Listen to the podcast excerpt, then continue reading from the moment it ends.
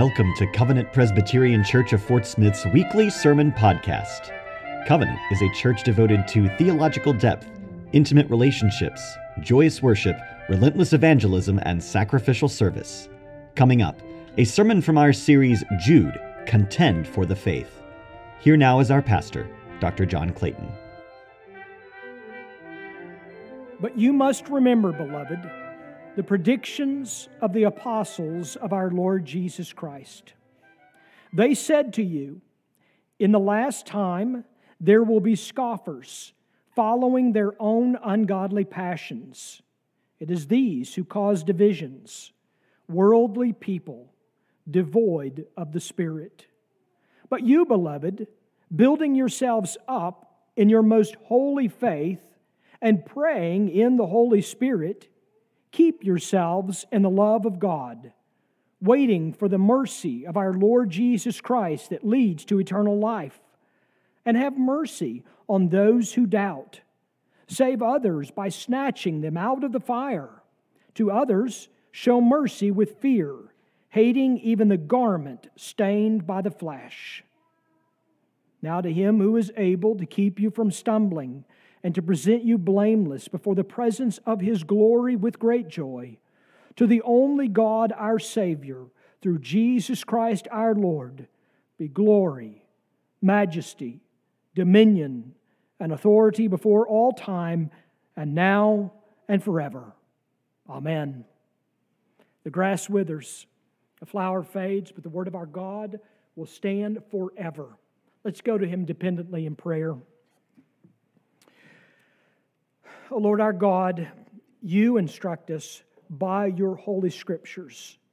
We urge you by your grace to enlighten our minds and cleanse our hearts, that reading, hearing, and meditating upon them, we may rightly understand and heartily embrace the things you have revealed in them.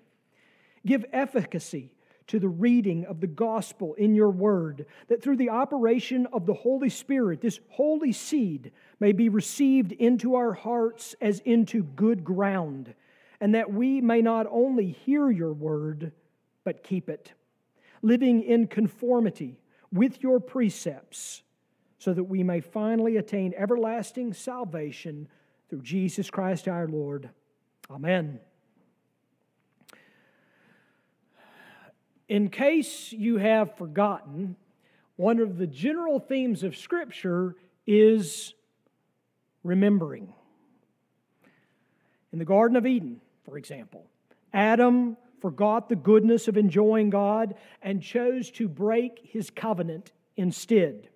Noah forgot the righteousness that he once preached and, well, drank himself drunk.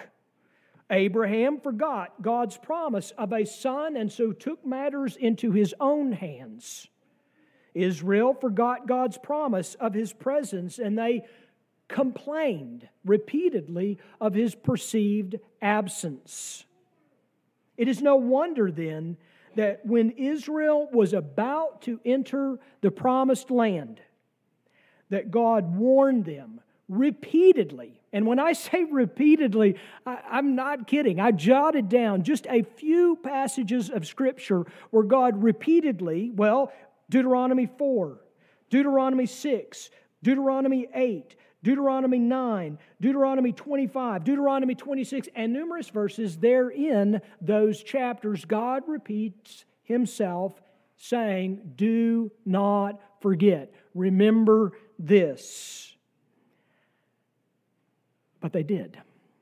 And in fact, in one generation, in one generation, they forgot the Lord, what He had done in delivering them out of the land of Egypt, out of the house of bondage.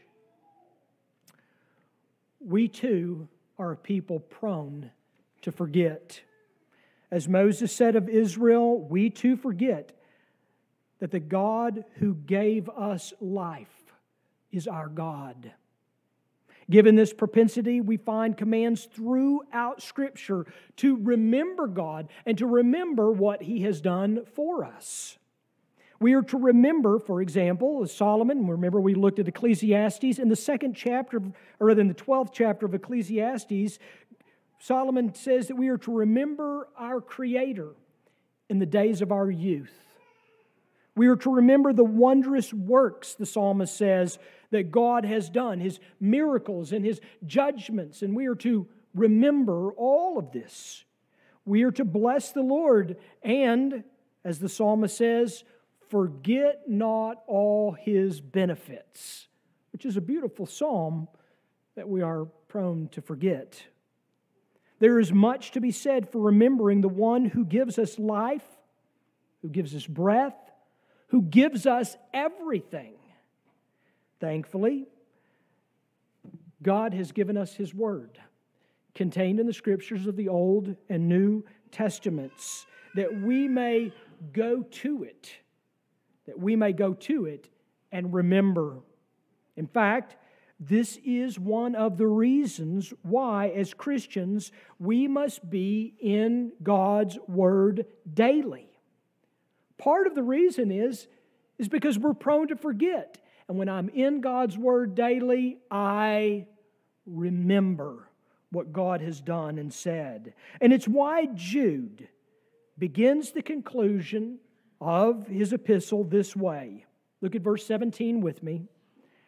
But you must remember, beloved, the predictions of the apostles of our Lord Jesus Christ. Jude is reminding the church then, and he is reminding the church today of something we already know, but are prone to forget. A remembrance here implying both caution and action. Through God's Word, we are given divinely inspired apostolic imperatives, such as this warning us of those creeping into the church unnoticed, of those perverting the gospel, of those perverting the grace of God, of those denying the authority of Christ in His church, those who mock the faith, and those who would seek to deceive us if they can. We are prone to forget then. And so we go to God's Word.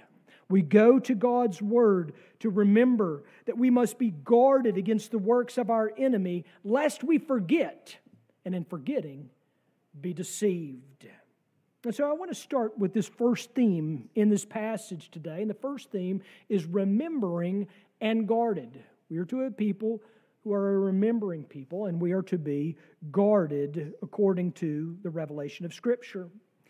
Summarizing the apostles' predictions of deceivers to come, Jude explains that the prophesied time has come. Present tense for Jude. The last time has come, Jude says, or we see this also expressed in the words, for example, in Acts, of the last days. The last days are here, Jude says, and so they are for us. The devil is strategically at work, seeking to infiltrate the church and so deceive us. These deceivers, Jude says, they're scoffers. Or I like the way the King James Version translates the word, they're mockers, disparaging God they scoff, they mock in their attitudes, in their words, in their deeds. Rather than governed by God's words, these deceivers follow their subjective feelings. The New English translation translates this as they are propelled by their own ungodly desires. And a description that sounds like it was written this morning, the Apostle Paul warns Timothy, Timothy similarly. Listen closely to how Paul warned Timothy. But understand this that in the last days there will come times of difficulty, for people will be lovers of self, lovers of money, proud, arrogant, abusive disobedient to their parents, ungrateful, unholy, heartless, unappeasable, slanderous, without self control, brutal, not loving good, treacherous, reckless, swollen with conceit, lovers of pleasure rather than lovers of God, having the appearance of godliness, but denying its power. Paul said to Timothy, avoid such people.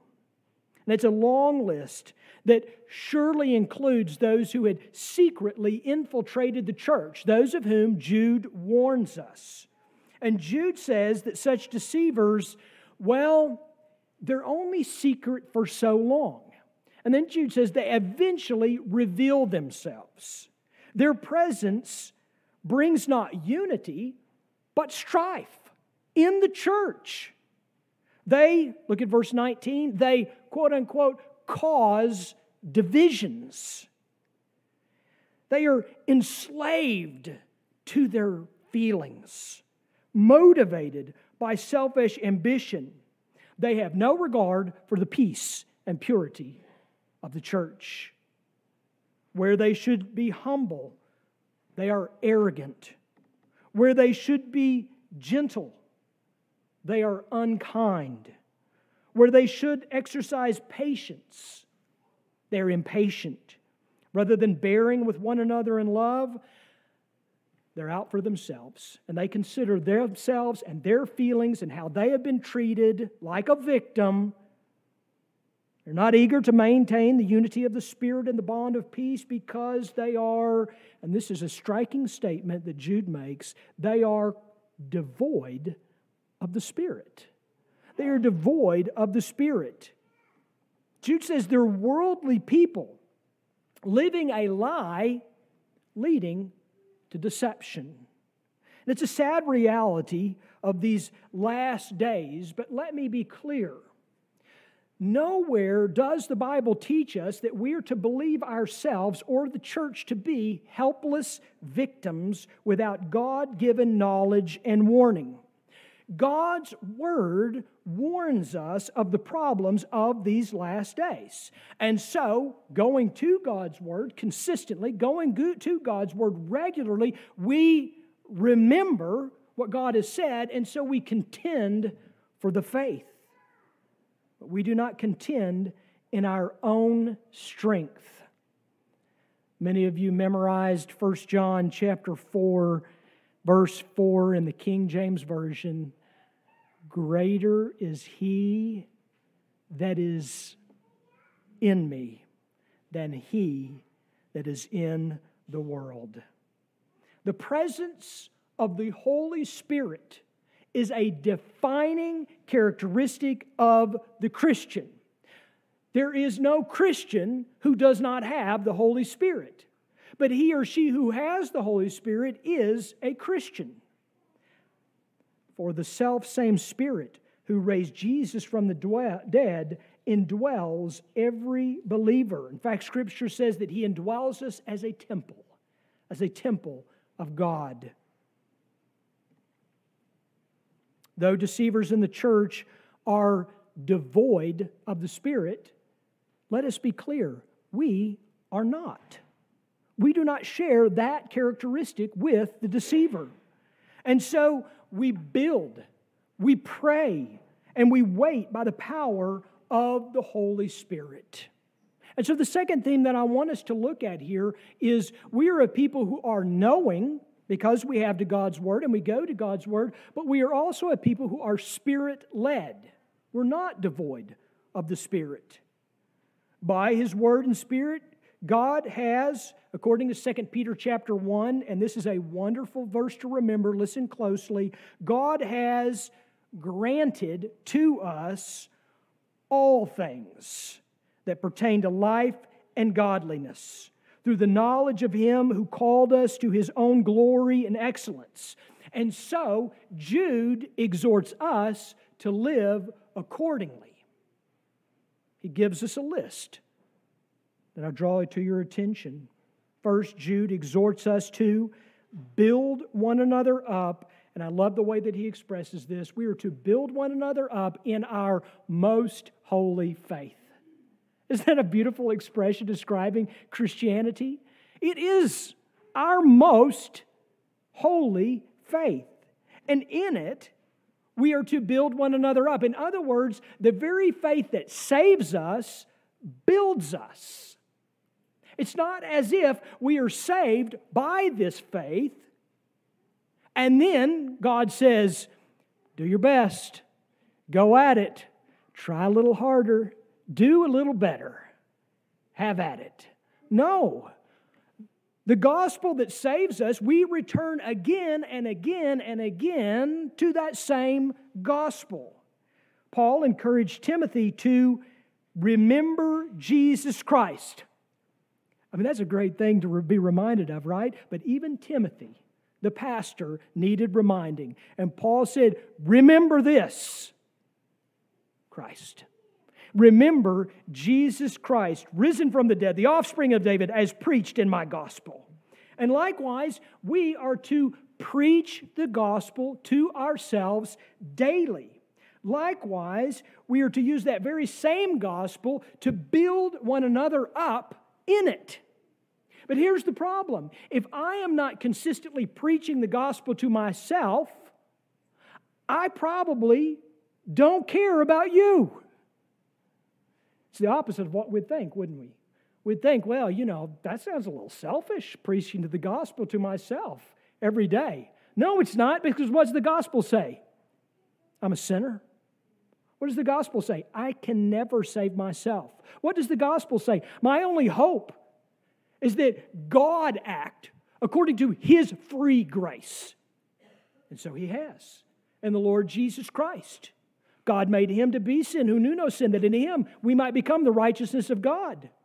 And so I live out my life, and as I live out my life, understanding that I am a sinner and there is no good in me but the grace of God in Christ, then all of a sudden I will thank others as well. It is integral to the Christian faith that we preach the gospel to ourselves daily. And you may say, that's not enough. I like your attitude. It may not be. I may need it more than daily, but at least. Together, we must remember that God shows his love for us, that while we were still sinners, what's the verse say? Christ died for us. Oh, good job. Romans 5 8. Get some Romans road memorizers, probably, right? Christ died for us. We worship together based on the truth that our righteousness is in Christ alone. My hope is built on nothing less than my merit, works, and holiness. Wrong, right? Yeah, you drag me out of the pulpit for that, and you should. It's built on nothing less than the righteousness of our Lord Jesus Christ. Though deceivers seek to divide us, those seekers, deceivers seek to infiltrate the church and cause strife, we build one another up. And we build one another up in our most holy faith. Secondly, Jude exhorts us to pray in the Spirit. And what Jude is doing here is he is setting our prayers as as Christians in contrast to the deceivers who are devoid of the Spirit. We who have the life giving presence of the Holy Spirit, we pray in the Spirit. In fact, our prayers are to the Father through the Son by or in the Spirit. And since our prayers are always in the Holy Spirit, Paul says this, and this is a beautiful expression to give encouragement to every believer who struggles from, from time to time with prayer. In fact, you may be here today and you may say, I'm not very eloquent. I don't have the vocabulary for prayer. Sometimes I just don't know what to say. Sometimes I go to prayer and I just seem, I just seem helpless. Well, good, because here's what Scripture says Scripture says that the Holy Spirit helps us in our weakness. Paul goes on to say, For we do not know what to pray for as we ought. But the Spirit Himself intercedes for us with groanings too deep for words. And He who searches hearts knows what is the mind of the Spirit, because the Spirit intercedes for the saints according to the will of God. Ah, there it is. As a believer, I am indwelled by the Holy Spirit. As a believer, I don't need to be the most articulate, nor have eloquent words but I do need to be dependent. And so, dependent upon God's provision, I go to Him in prayer because the Holy Spirit provides strength in my weakness. The Holy Spirit provides words when I have them not. The Holy Spirit takes me before the throne of grace, but for the sake of Christ alone. For my, holy, my Heavenly Father and your Heavenly Father hears our prayers. Third, Jude exhorts us to keep ourselves in the love of God, which I find a curious expression, and I imagine you do too. I'm to keep myself in the love of God, which sounds kind of like works salvation, doesn't it? I mean, I think, well, now hold on just a second. John says in First John, we love because he first loved us. So God's love precedes my love.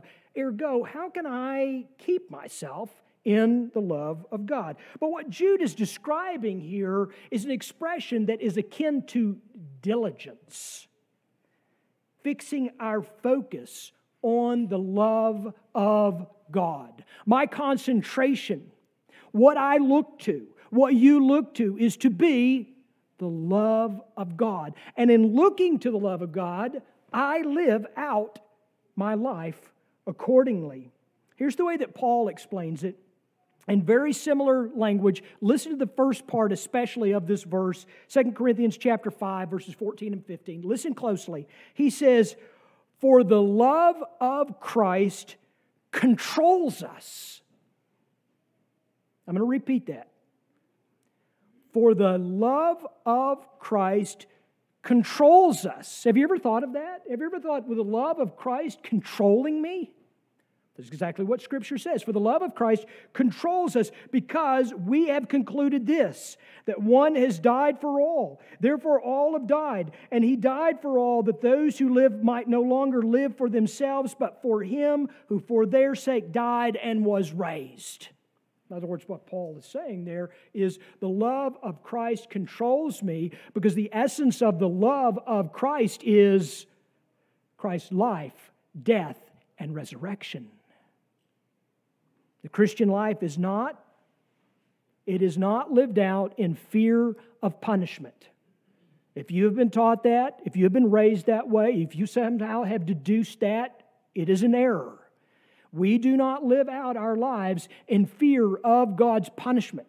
We also don't live our lives out as if pursuing reward. Rather, we look to the reality of the love of God.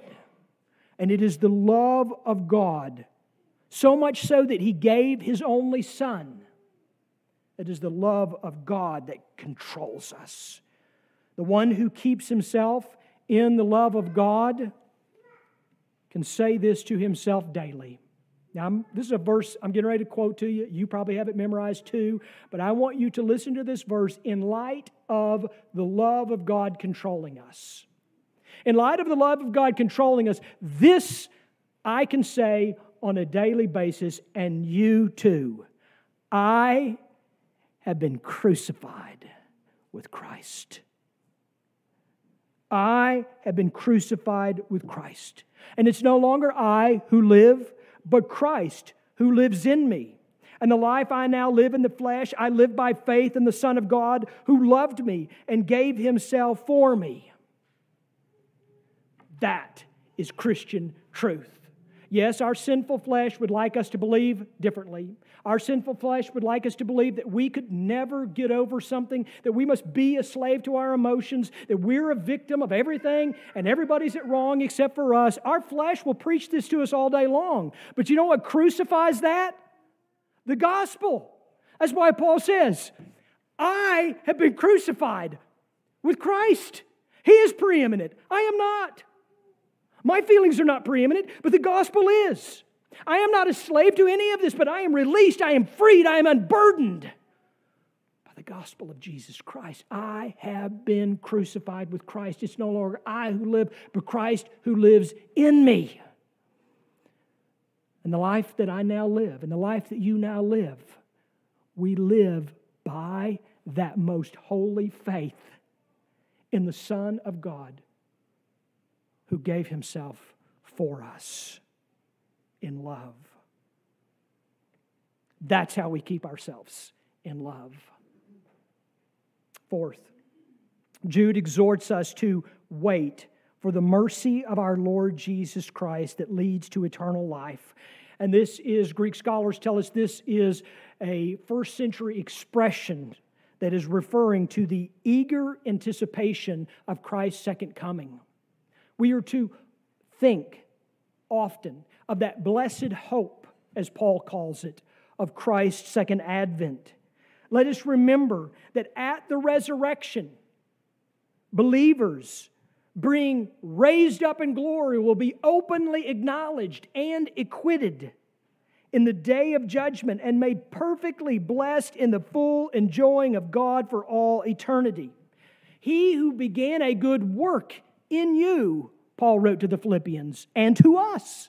He who began a good work in you, in us, will bring it to completion on that day. It is what we refer to theologically as the final consummation of our salvation.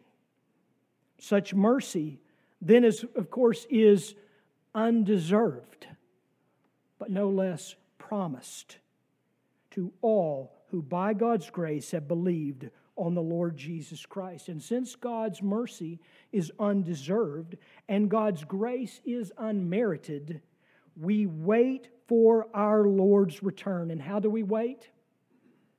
We wait humbly.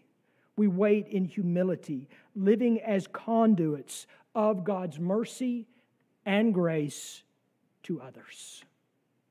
We live humbly as God's conduit of mercy and grace to others. The mercy Jude specifically advocates then is evangelistic. Deceivers in the church, they will prey upon the vulnerable, they will prey upon the gullible. And often in a church, there are unbelievers. And of course, they would be the most vulnerable, the most gullible. And though the believer can never be snatched out of our Father's hand, deceivers will seek a way to snatch away those who do not believe. And so this calls for not only discernment on our part, well, that's the whole book of, of Jude, right? Discernment. But also, what he is calling in this last portion is for us to have mercy on those unbelievers. We're to have mercy. I am reminded of the meal that Jesus had with Simon the Pharisee. You may remember that, where Jesus is reclined at table and he is enjoying, I presume, a meal with Simon. Simon, who had not washed our Lord's feet, but his feet were washed, weren't they? Do you remember how? by a sinner forgiven by our Lord Jesus Christ. His feet were washed with her tears. Her feet, his feet were dried with her hair. She poured costly oil upon his feet. the Pharisee Simon had no regard for our Lord, but he also looked upon that sinful woman with disgust the inhospitable, self righteous Pharisee Simon had no regard, not only for our Lord, but no regard for this woman's repentance. Distinguishing the two, you may recall Jesus said this Her sins, which are many, are forgiven, for she loved much. But he who is forgiven little loves little. We who have been forgiven much must likewise look in mercy upon those whom Christ has forgiven. We must never lose sight of the fact that awaiting every unbeliever is judgment and eternal punishment. Scripture refers to it as an eternal lake of fire, a place, according to Jesus, that is of weeping and gnashing of teeth. The Apostle John refers it as having fire and sulfur. The unbeliever's only hope of being snatched out of that lake of fire is the gospel. And God has chosen to deliver that gospel not through artificial intelligence. God has chosen to deliver that gospel through us. We are the conduits that God has choose, chosen. The unbeliever's only hope then is to hear the gospel. Paul in Romans chapter 10 asks rhetorically, How then will they call on him in whom they have not believed? And how are they to believe in him of whom they have never heard? And how are they to hear without someone preaching? Answer They will not. They will not hear. They will not believe. They will not be saved. They will not be snatched out of the eternal lake of fire apart from the free offer of the gospel. And so, if by God's grace we are to serve as conduits of God's mercy, a mercy that is undeservedly received, a mercy that we show by carrying forth the gospel.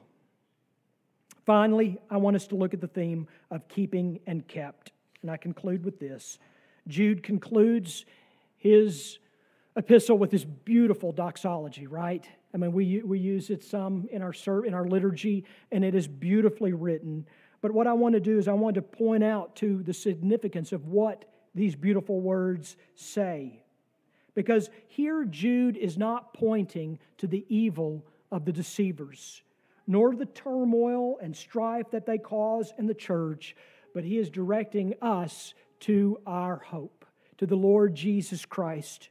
And though the travails of this present darkness are real, let me remind you that we gain nothing by fixating or obsessing on evil. Rather, we look to him who keeps us from all evil, who keeps our lives. Though deceivers strategically seek our stumbling, though they would love to see us ensnared in sin, it is the Lord. It is the Lord alone who preserves us, and it is in Him that we persevere to the end. For we are truly children of God, not in our own strength or our own merit, but in Christ and Christ alone.